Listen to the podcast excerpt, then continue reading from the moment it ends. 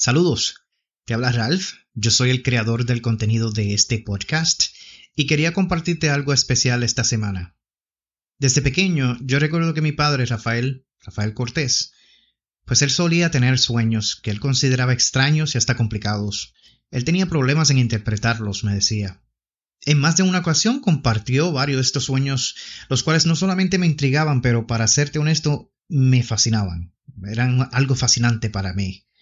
Ya he compartido en este podcast la triste noticia de, que mi querido viejo, Fei, como le decían, ese era su apodo, pues partió con el Señor el pasado mes de agosto, en medio de una campaña que valientemente peleó contra su deficiencia cardíaca. Esta semana llegó a mi poder una libreta donde él redactó sus últimos cinco sueños, junto con la interpretación personal que él le adjudicó a cada uno de estos. Con motivo de lo que celebramos como la Semana Santa, deseo compartirles esta pequeña serie de cinco sueños que tuvo mi viejo en episodios individuales durante la semana. Compartiré uno diario que comienza el día de hoy, lunes 11 de abril, y el último será entonces el viernes 15 de abril. Mi viejo era un ser humano humilde, él era bien introvertido, nunca hizo alarde de estas visiones y de los sueños que tuvo con nadie, pues para evitar ser visto de una manera errónea o para que nadie pensara mal de él. Él siempre prefirió mantener su silencio.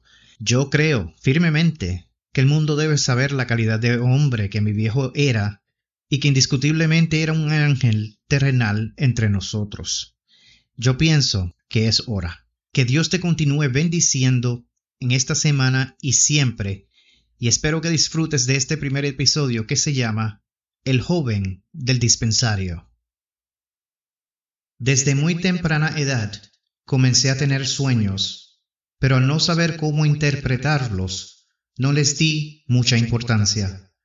Hubo momentos en que me preguntaba por qué soñaba tanto, y recuerdo haber deseado tener el don de la interpretación. A pesar de ser una persona que ha vivido diferentes lugares religiosos, a lo largo de mi existencia, nunca me aferré a ninguna denominación en particular. Fue solo la Iglesia Católica y la fe del catolicismo lo que me atraía desde pequeño. Me considero una persona creyente, pero, aún así, me cuestiono el porqué de estos sueños. No soy ferviente ni fiel asistiendo a la iglesia en estos momentos, pero sí tengo unas bases religiosas que conservo. Les doy cierto grado de credibilidad a lo espiritual pues creo en los espíritus, creo en Dios y le creo a Dios. El Señor es quien escoge al que quiere para lo que Él quiere hacer. Él busca corazones dispuestos a su servicio. Quiero que observen y noten que he notado que en los sueños no soy reconocido, no recibo publicidad por lo que hago. Nadie me da crédito. Es por esa razón que los anoto, pero no los publico. Rafael Cortés González, enero 14 del 2001. El joven del dispensario, octubre 2001. Yo esperaba en un dispensario médico a que se me llamara.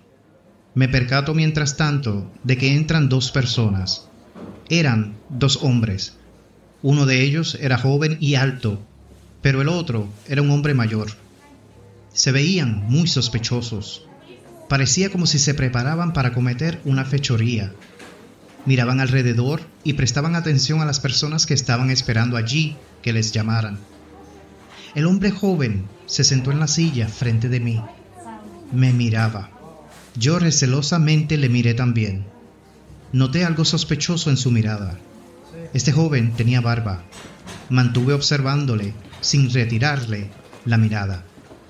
El hombre mayor, sin embargo, ya no estaba. Él se había ido ya.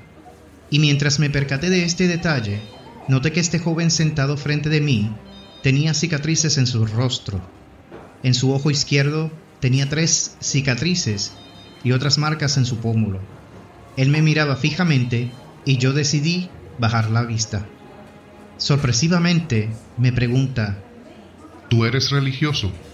Yo como no me consideraba así, ya que no era miembro de ninguna congregación, le contesté que no.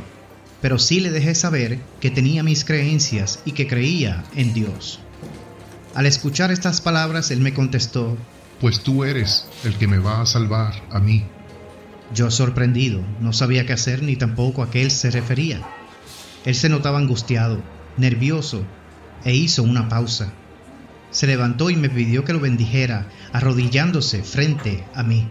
Yo simplemente puse mis manos en su cabeza y le dije, el Señor te bendiga. Fueron palabras sencillas porque me sentía incapacitado ante este pedido. Yo no era una persona activa en la religión. No contaba con la elocuencia para orar por alguien, así como lo tienen las personas que están en el servicio de Dios. De pronto, este joven se levantó caminando con alegría. Hubo una diferencia en su rostro y un nuevo regocijo en él. Su persona cambió. Se marchó del dispensario ahora con su amigo a quien no había visto. Yo solamente logré ver sus espaldas mientras salían del lugar. Pues yo considero que allí ocurrió un milagro. Hubo una transformación en el joven. Él llegó hasta aquel lugar buscando ayuda y la encontró. El Señor me utilizó a mí como instrumento de su voluntad.